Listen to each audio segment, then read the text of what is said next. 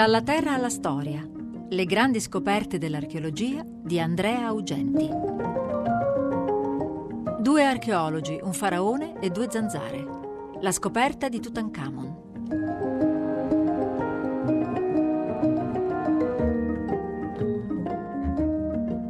Questa è la storia di tre uomini e di due zanzare. Due dei tre uomini sono inglesi. Il primo si chiama Howard Carter il secondo ha un nome un po' più lungo e complicato. Si chiama George Edward Stanhope Molyneux Herbert, quinto conte di Carnarvon. Più semplicemente, tutti lo conoscono come Lord Carnarvon. Il terzo uomo, quando nasce, si chiama Tutankhaten. Poi succede qualcosa e a un certo punto della sua vita cambia nome. Diventa Tutankhamun. È un faraone dell'antico Egitto fa parte della diciottesima dinastia e regna tra il 1334 e il 1325 a.C. E le due zanzare? Beh, lo vediamo più avanti che cosa c'entrano le due zanzare.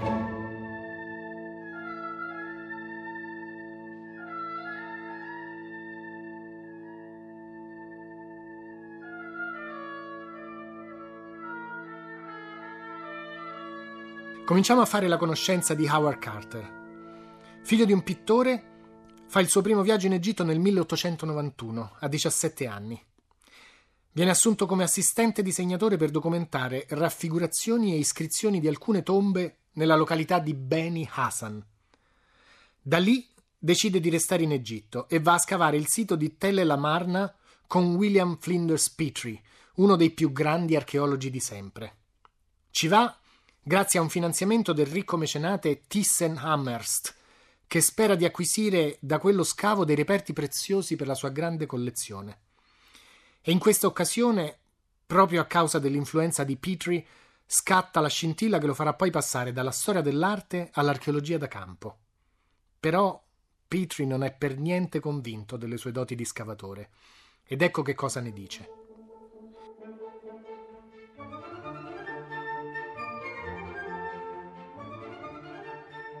Il signor Carter è un bravo ragazzo, il cui interesse è interamente rivolto alla pittura e alla storia naturale. Egli considera questo scavo solamente come una maniera per stare lì dove succedono le cose e per compiacere il signor Hammerst, e non mi serve proprio addestrarlo come uno scavatore.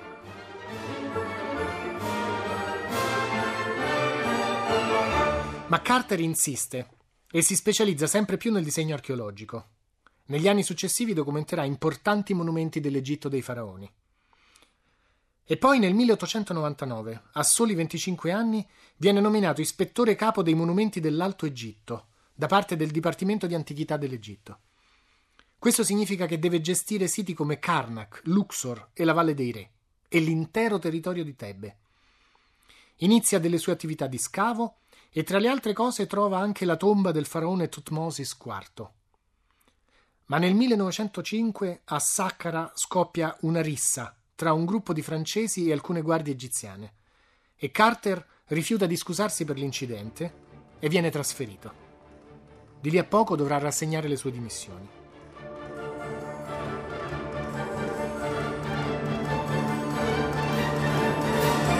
Segue una carriera da libero professionista dedita alla pittura e al commercio antiquario finché nel 1907 viene presentata George Herbert, il quinto corte di Carnarvon. Ed ecco il secondo personaggio della storia, l'altro inglese. George Herbert Carnarvon è ricchissimo ed è un appassionato di macchine da corsa e di cavalli. Tra l'altro, la sua residenza è Highclere Castle, ormai la conosciamo bene, è il grandioso maniero dove abitano i protagonisti della serie tv Downton Abbey. Ma Carnarvon è ugualmente interessato all'archeologia, molto intenzionato a ritrovare le tombe di grandi personalità dell'antico Egitto. Ed ha bisogno proprio di un personaggio come Carter, molto più pratico di tecnica archeologica di lui e con una certa esperienza nel settore. I due concentrano i loro sforzi nella Valle dei Re e nel 1915 si occupano dello svuotamento della tomba del faraone Amenhotep III ma nel 1917 iniziano le indagini alla ricerca della tomba di Tutankhamon. Insistono fino al 1922 e quando Carnarvon decide di darsi per vinto, Carter gli chiede ancora una possibilità. L'ultima campagna per un estremo tentativo. Si impegna addirittura a finanziare i lavori lui stesso e chiede a Carnarvon solo che il lavoro possa ricadere all'interno della sua concessione di scavo. Carnarvon, colpito dall'entusiasmo dell'archeologo, invece finanzia l'intera campagna.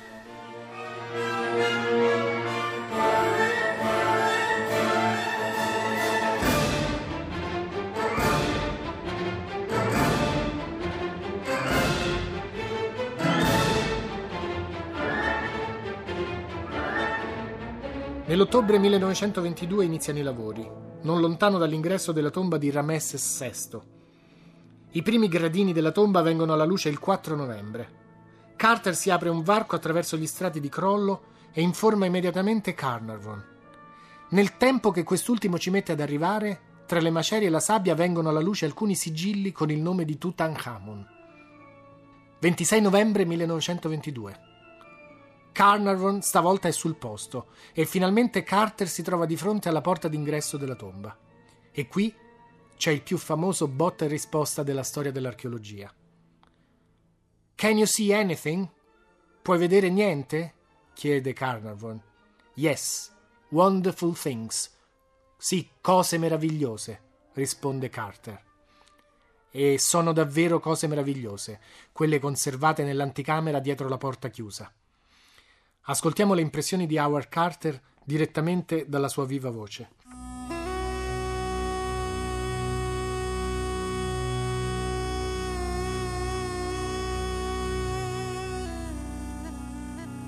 Anzitutto, proprio di fronte a noi c'erano tre grandi giacigli dorati.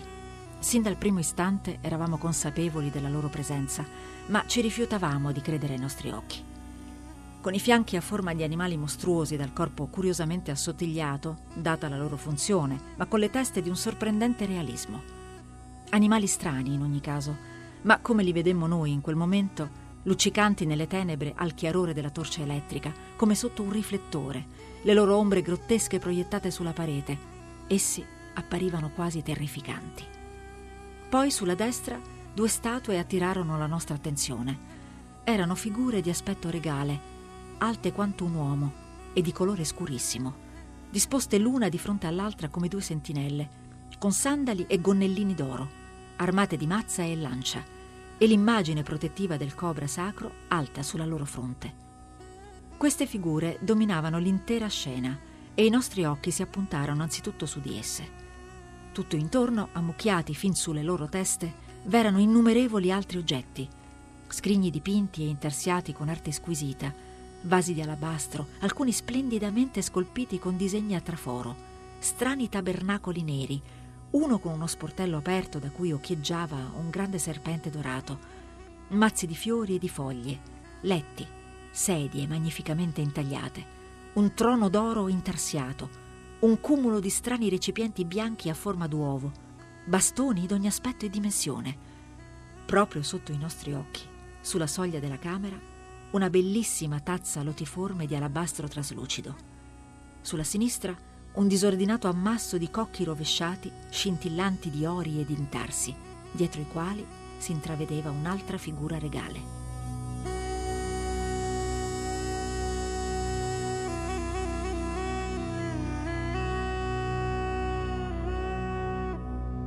Attenzione, perché è già entrata in gioco una forte intuizione che dobbiamo a Carnarvon. L'idea è che la scoperta debba essere documentata al meglio per raggiungere il più ampio numero di persone.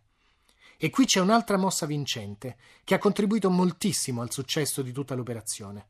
Sto parlando del coinvolgimento di un grande fotografo, Henry Barton, allora in forza al Metropolitan Museum di New York. Le sue foto documentano la scoperta passo dopo passo e sono davvero splendide. Restituiscono non solo tutti i dettagli con grande nitidezza, ma catturano l'atmosfera, catturano l'essenza più profonda di quei momenti eccezionali. Quelle foto parlano, per davvero, e sono entrate anche loro a far parte della storia.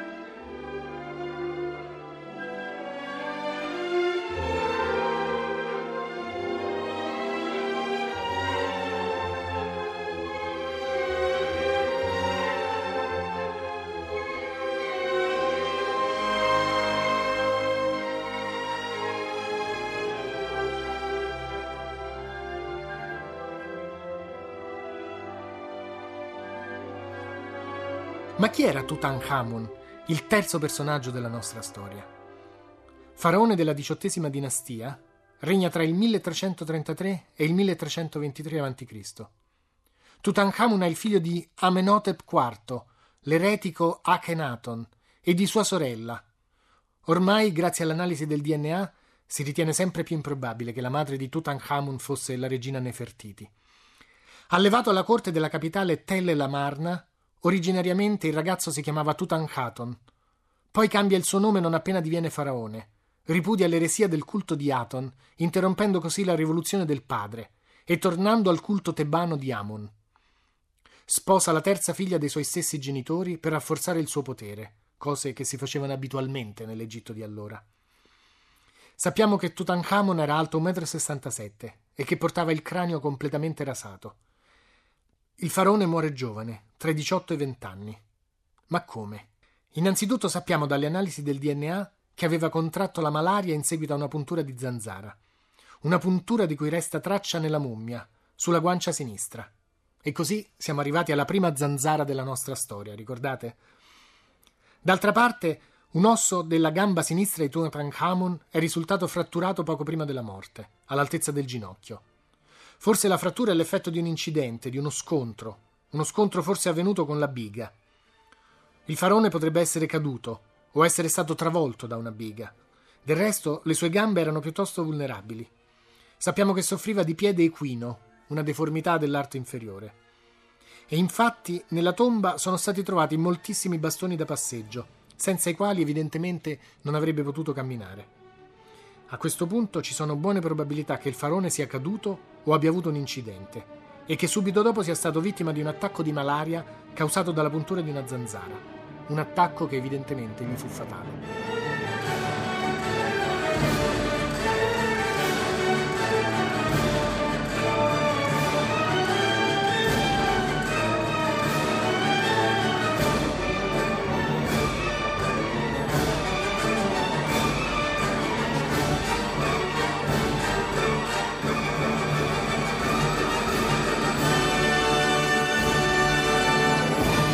Torniamo alla scoperta. Dopo più di un anno dall'ingresso nella tomba, un anno passato a svuotare l'anticamera e a catalogare ed analizzare tutti gli oggetti che conteneva, finalmente è arrivato il momento di aprire la camera funeraria. A questo punto Carnarvon attiva il suo senso per gli affari e nel gennaio del 1923 stipula un contratto di esclusiva con il Times per la somma di 5.000 sterline. Però Carnarvon morirà pochi mesi dopo, il 5 aprile del 1923. La causa? Una puntura di zanzara, seguita da un'infezione poi trasformatasi in polmonite. E questa è la seconda zanzara protagonista della nostra storia. A questo punto la concessione dello scavo passa a Carter. La camera funeraria più interna, quella dove si trovava il corpo del faraone, è in tonza. Viene aperta da Howard Carter il 16 febbraio del 1924. La camera contiene quattro sarcofagi in tutto, uno dentro l'altro, come una enorme matriosca. Il più esterno, un semplice parallelepipedo ricavato da un unico blocco di quarzite gialla. Poi iniziano i sarcofagi antropomorfi. Prima ce n'è uno in legno coperto da una lamina d'oro, poi un secondo, sempre in legno, rivestito di lamina d'oro con la riproduzione del volto di Tutankhamon.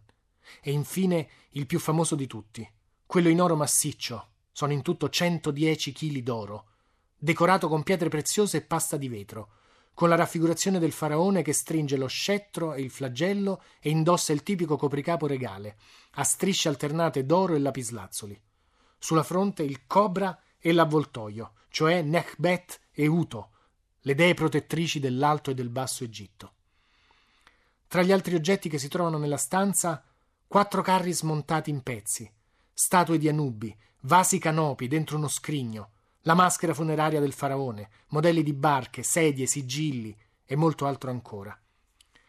Oltre a tutto questo, nella tomba era stato collocato anche un mini sarcofago, con dentro una ciocca di capelli, e poi due feti mummificati.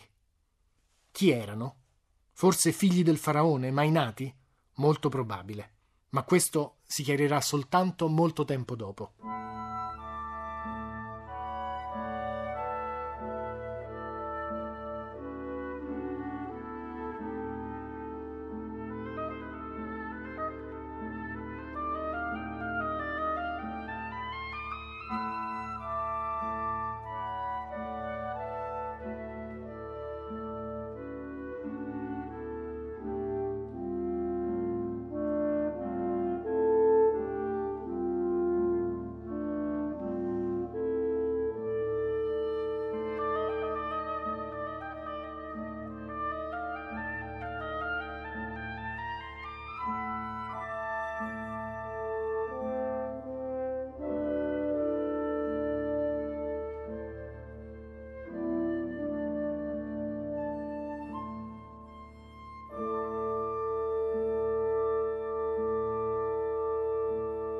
E come reagisce il mondo a questa fenomenale scoperta? La risposta è una sola, con grande frenesia ed eccitazione. E subito si diffonde una vera e propria malattia, quella che passa alla storia come la tutmania, la mania di tut. Qualche esempio di questa follia? Beh, cominciano a essere prodotti giubbotti egittizzanti, caramelle intitolate a Tutankhamon. La General Motors avvia la produzione di una macchina a forma di sarcofago di Tutankhamon. Sono solo alcuni tra i mille prodotti che invadono il mercato. E poi viene stimolata la produzione di film, di libri. Tut, come ormai lo chiamano tutti, è veramente ovunque, è diventato un'icona. Un'icona dell'Egitto, dell'archeologia, dell'antico. Ormai ha un posto d'onore nella storia che nessuno riuscirà più a sottrargli.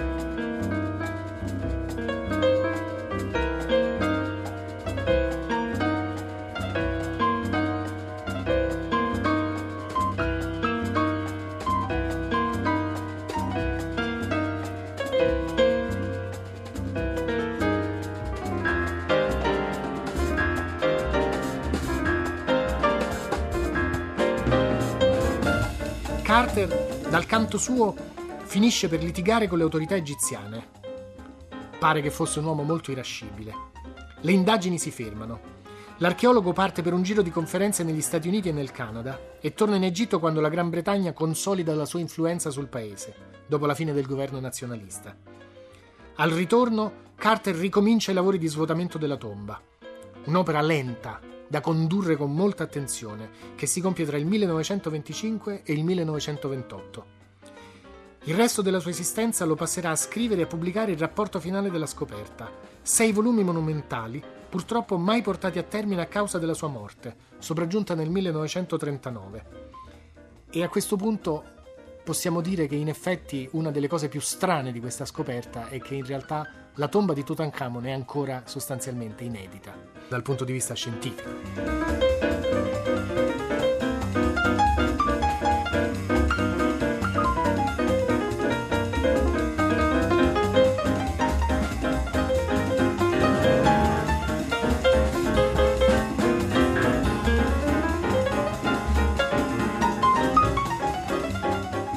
Non bisogna dimenticare almeno un cenno alla famosa maledizione.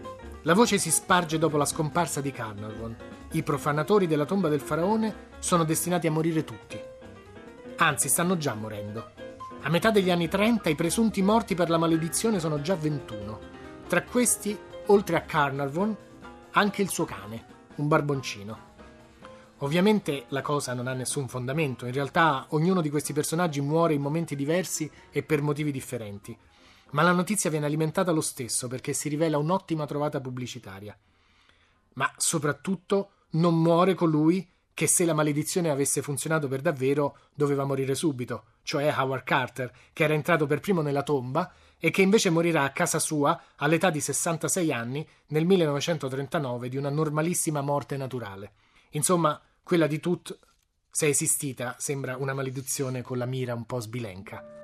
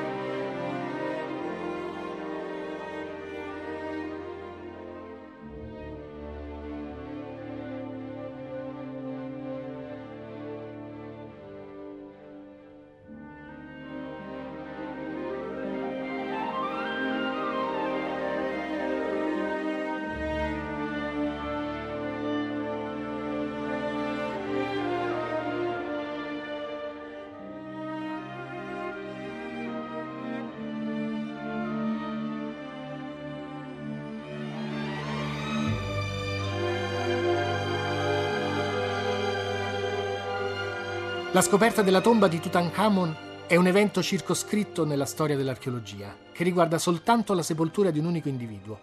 Però al tempo stesso è una specie di cantiere sempre aperto. Sì, perché da un lato molte domande sono rimaste senza risposta dalla scoperta, e poi perché gli ultimi sviluppi dell'archeologia fanno nascere nuovi interrogativi ciclicamente. Ad esempio, le analisi del DNA della mummia del faraone e di altre mummie hanno svelato alcune novità. Sono stati finalmente individuati i genitori di Tut, ovvero Akhenaton e Tie. Erano fratello e sorella, in effetti, e questa probabilmente è la causa della fragilità del corpo del faraone, ciò che forse lo ha portato alla morte. È stata anche identificata, non con sicurezza, ma con buona probabilità, la mummia della moglie di Tutankhamon, Ankhesenamon. Probabilmente è proprio lei la madre dei due feti mummificati che si trovavano nella tomba. Un'altra novità riguarda il pugnale trovato nella tomba. La lama del pugnale è in ferro, ma apparentemente al tempo del faraone gli egizi non conoscevano la lavorazione del ferro. E allora? Com'è possibile che l'oggetto sia fabbricato in quel modo? La risposta è venuta da uno studio recente che ha chiarito, grazie a indagini di alta precisione attraverso la fluorescenza a raggi X, che il ferro del pugnale è di origine meteoritica. È soprattutto la presenza del nickel a indicarlo, perché questo elemento in genere è assente nei normali manufatti in ferro prodotti dall'uomo. Ovviamente possiamo pensare che il fatto che il materiale con cui è fabbricato il pugnale provenisse dallo spazio ne avrà aumentato il valore simbolico.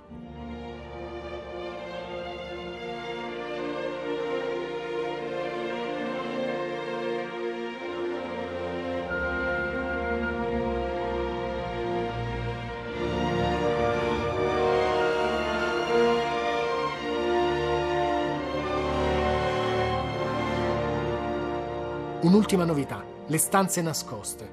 Un noto egittologo, Nicholas Reeves, ha individuato in una parete dipinta della tomba quelle che sembrano le tracce di due porte murate.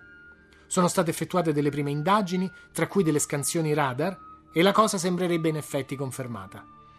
Reeves si è lanciato. Dietro quelle porte potrebbe esserci la tomba di Nefertiti. Ora però i dubbi sono cresciuti perché altre indagini fatte in seguito sembrano smentire la presenza delle porte ed è evidente che servirà uno studio più accurato.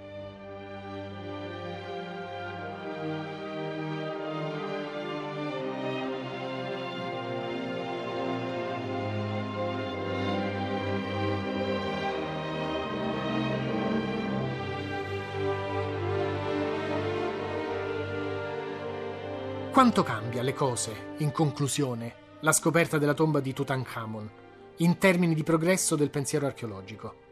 Questo dipende dai punti di vista, perché in effetti l'archeologo in questa occasione si conferma uno scopritore di tesori, affascinato soprattutto dagli aspetti funebri delle civiltà antiche, e qui siamo abbastanza nel canone. D'altra parte, una cosa piuttosto nuova Carter la fa, cioè mette in piedi un'equipe multidisciplinare di cui fanno parte specialisti di cose molto diverse tra loro, e cioè il fotografo Harry Barton, l'abbiamo già visto, poi Alfred Lucas, chimico e conservatore presso il Cairo, che allestisce un laboratorio dentro la tomba del faraone Seti II, proprio accanto a quella di Tutankhamon. Poi Douglas Derry, che conduce l'esame sulla mummia per analizzarne le caratteristiche fisiche, e Percy Newberry, che analizza le ghirlande di fiori trovate nei sarcofagi. Più in generale, tutto il modo di lavorare nel corso delle indagini è molto accurato. Carter era uno studioso davvero metodico. E poi questa scoperta rappresenta benissimo quella che potremmo definire la perdita definitiva dell'innocenza da parte dell'archeologia. Gli studiosi finalmente riconoscono l'importanza della stampa, dei media, Occorre cavalcare e amplificare l'immagine dell'archeologo come la recepisce il grande pubblico, cioè in sostanza quella di un disturbatore della quiete dei morti e un cercatore di tesori. Occorre farlo per ottenere fondi e nuovi risultati. Questa è la lezione di Carnarvon e Carter, che non vendono fumo assolutamente. La scoperta c'è ed ha una grande importanza, ma la loro abilità sta nel saperne vendere ogni momento ed ogni dettaglio con la giusta enfasi. Questa è la storia di tre uomini e di due zanzare. Di due zanzare che con le loro punture sono riuscite a essere protagoniste anche loro di una delle più famose scoperte archeologiche di tutti i tempi.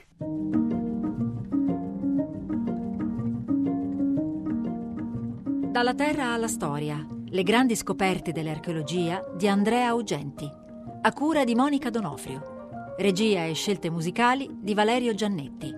Per riascoltare e scaricare le puntate www.museoradio3.rai.it.